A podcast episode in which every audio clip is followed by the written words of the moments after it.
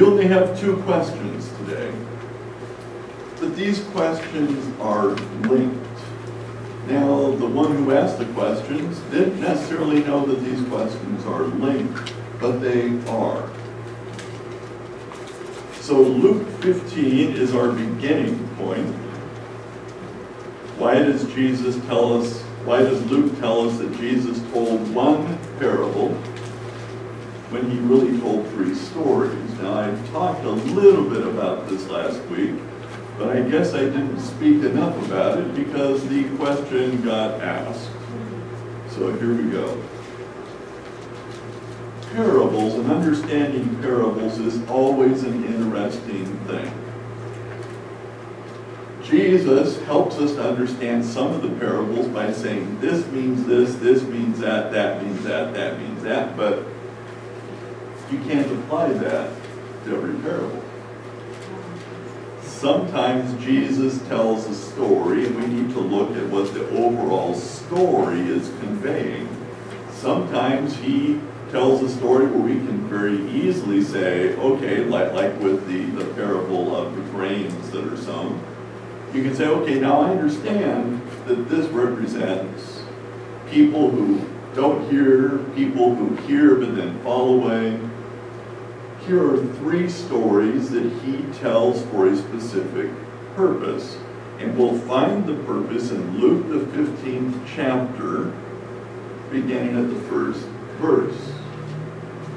Now the tax collectors and sinners were all drawn near to hear him. Sinners covers a great variety of people.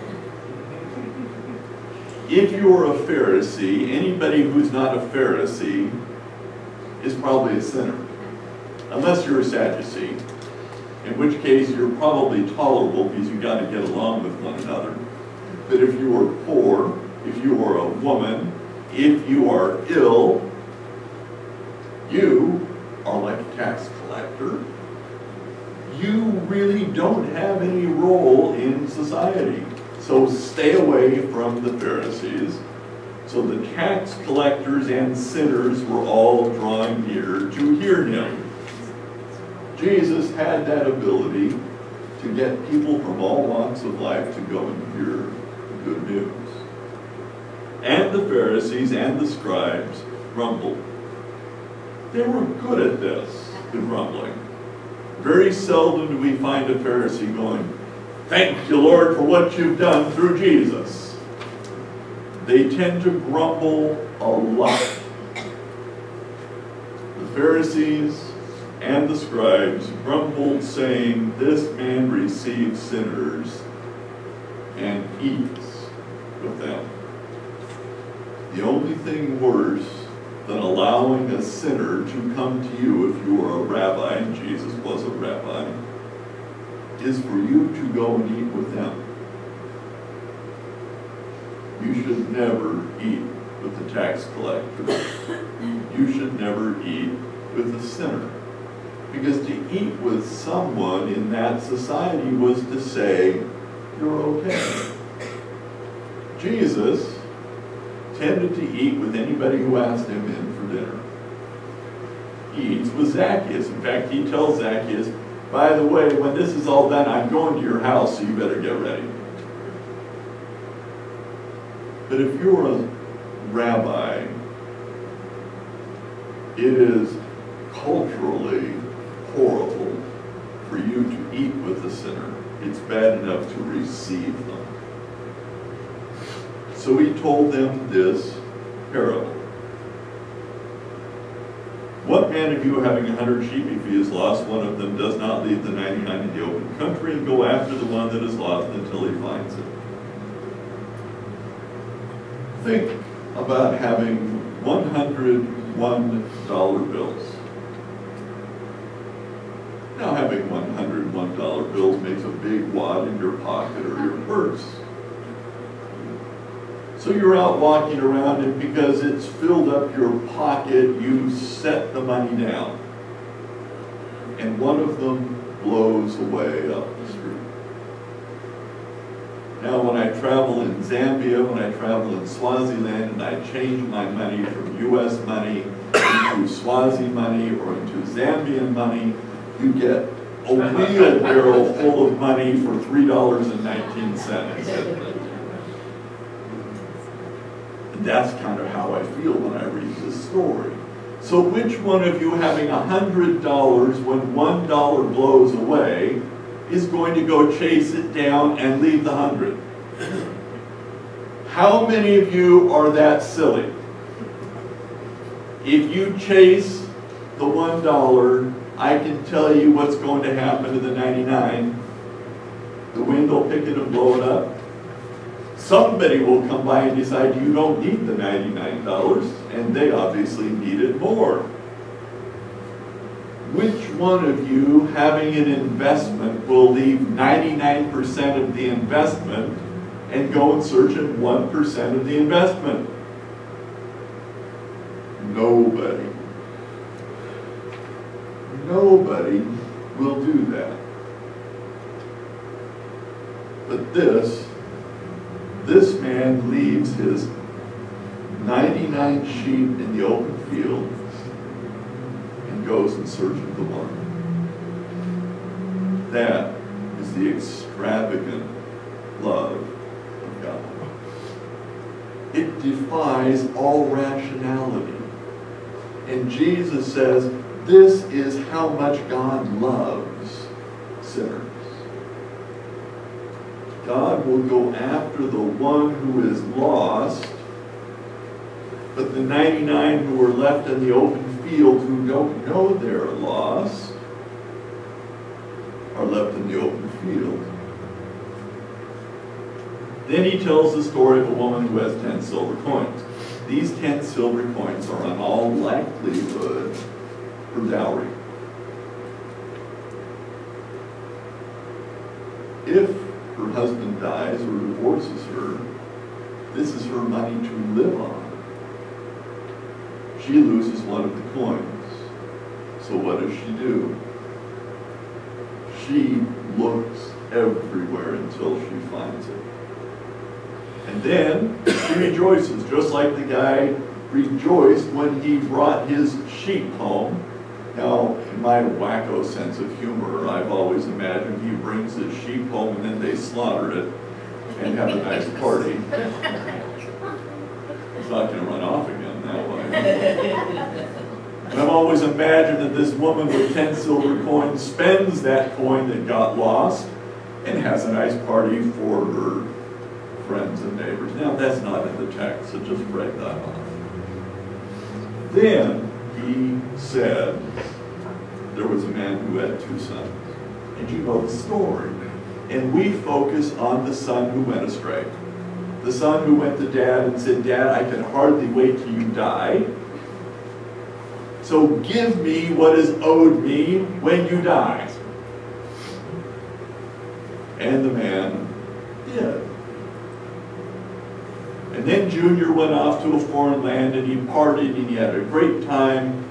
And then there was a great crisis because he had no more money and there was a famine in the land and the guy went to find work. And this nice Jewish kid could only find work in the foreign land taking care of pigs. This is about as low as low can be. He is lower than pond scum. He's not just a snail, he's a slug. This is what he feels about himself. He's a cockroach. He is not worth anything. In fact, it get, has gotten so bad that if he didn't still have a little bit of honesty, he'd be eating the pig's food. So he decides to go home. And he has a whole speech prepared. And on his way home, you can hear him rehearsing the speech over and over and over and over all the way home. I'm going to go back to dad. I'm going to say, Dad, I'm no longer worthy to be your son. And the dad looks at him from afar off and says, My son. And he runs and he sees his son. And son gives a speech. I am not worthy to be called your son. Dad pays no attention to speech. He says to his servants, Bring the ring, bring a robe. My son was dead, my son is alive. He's back. Let's rejoice, let's have a party. And we all focus on that son. And we should. But we forget the older brother, one who did wish his father dead. And when the party is declared and everybody is dancing and they're having a great time together, the older son grumbles. Grumbles. You got that word?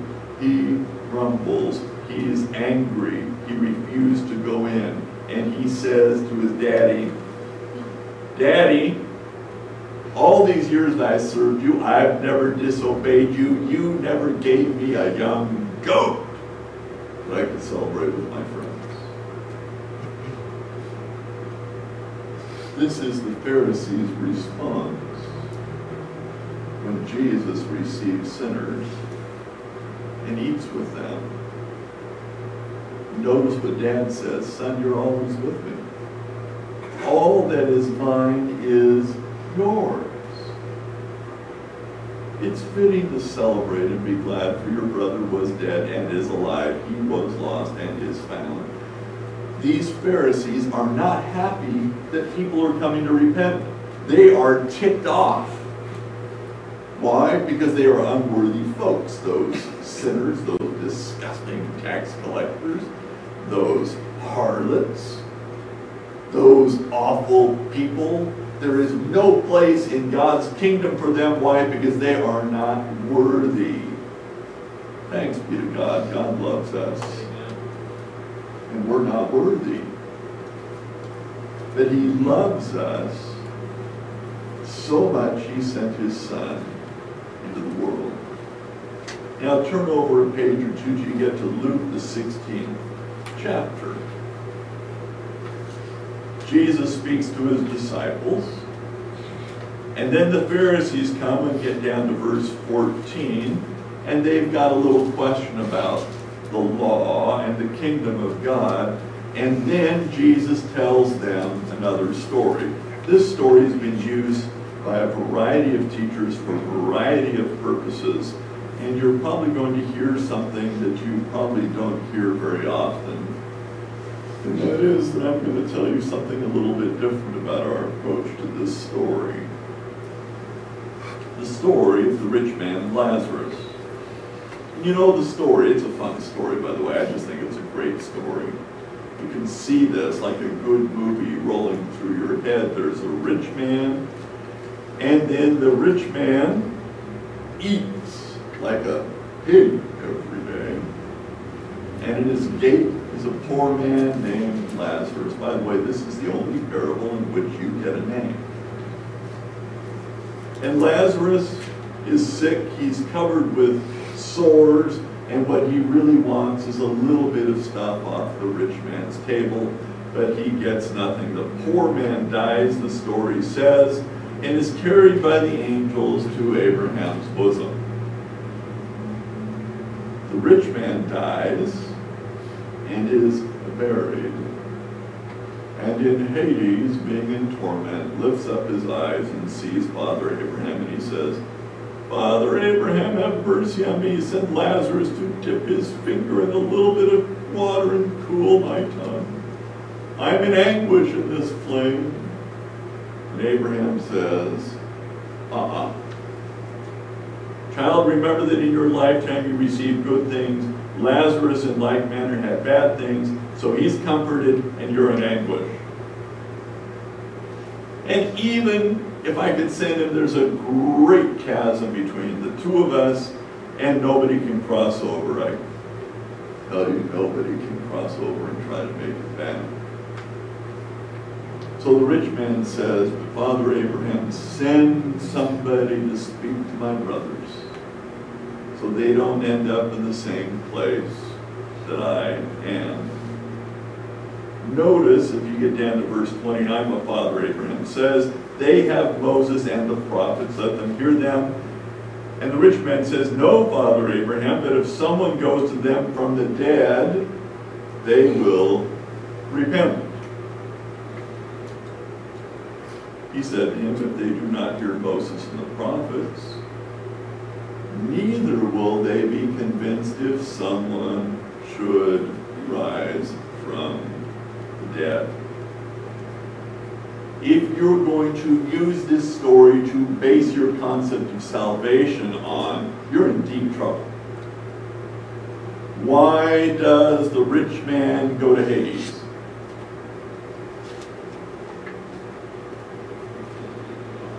No, the text says he went to Hades because he had a comfortable life. Doesn't say a word about whether he did or didn't believe in God, but the rich man goes to Hades because he had luxury. Why does the poor man go to Abraham's bosom? Because he suffered. Not because he trusted in God, but because he suffered in this life. Let me ask you, does that conform to everything that you know about salvation? If you live a comfortable life in this life, you're going to go to hell. If you live an uncomfortable life in this life, you're going to go to heaven. That's what the story is teaching. Do you believe that's what this story should be teaching you? Jesus never talks this way in any of the other stories he tells. So you say, if we compare this story with the other stories and with everything that we know about Jesus who tells us stuff about salvation over and over and over again, does this story ring true? Yes and no.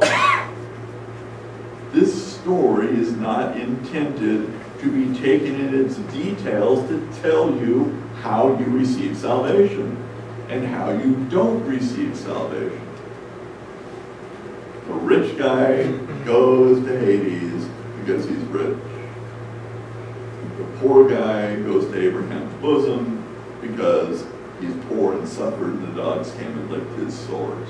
So if you want to go directly to heaven, make sure you're poor and miserable in this life, and then you can jump your way right into heaven, whether or not you believe in God.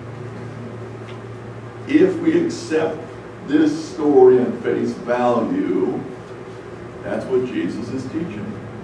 It is directly contrary to what Jesus teaches about salvation.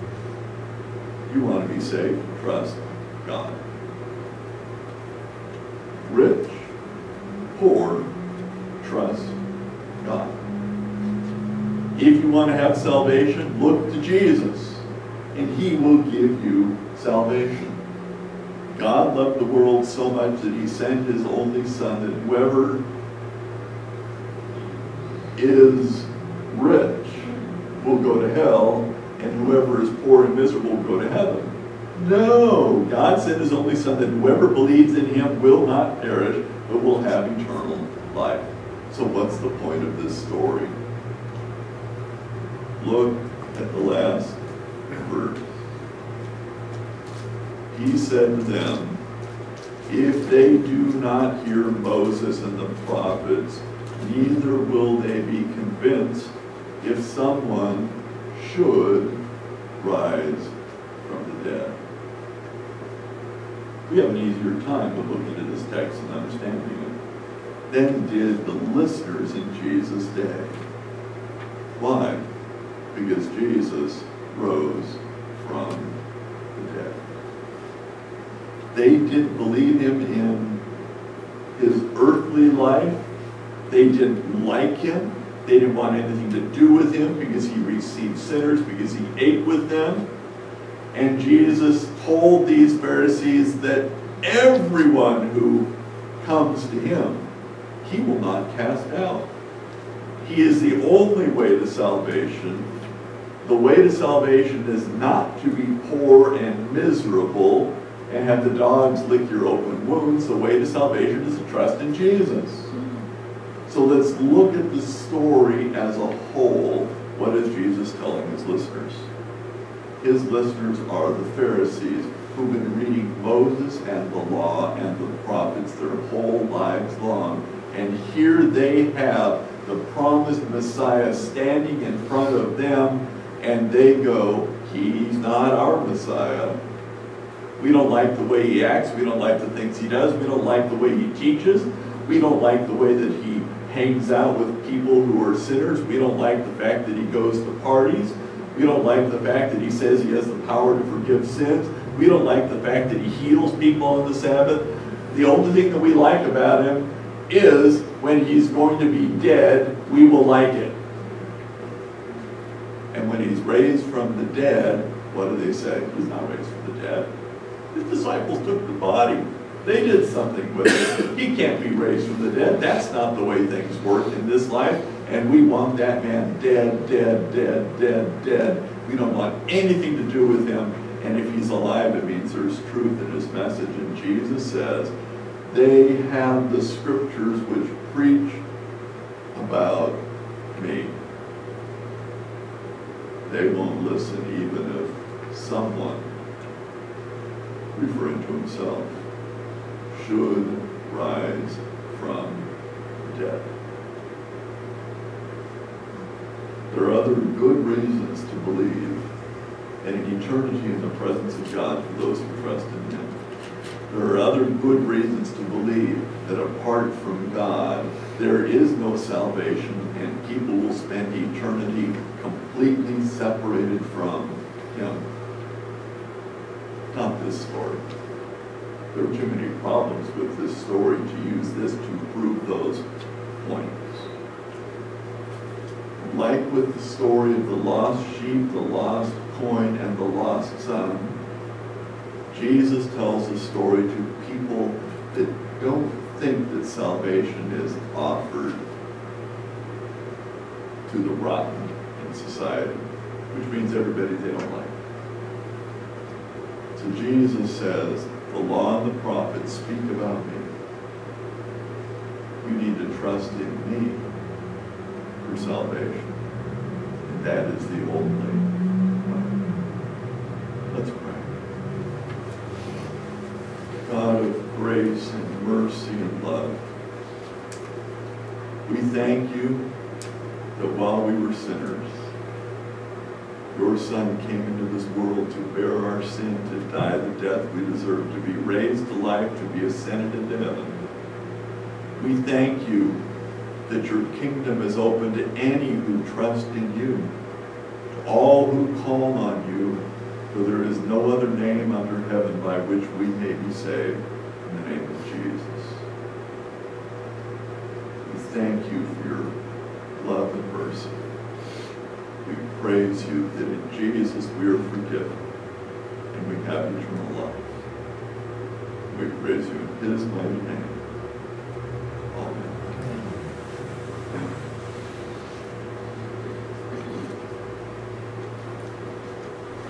For those of you that don't want to come forward, there are some elements of communion back there. If you want to receive those, you're more than welcome.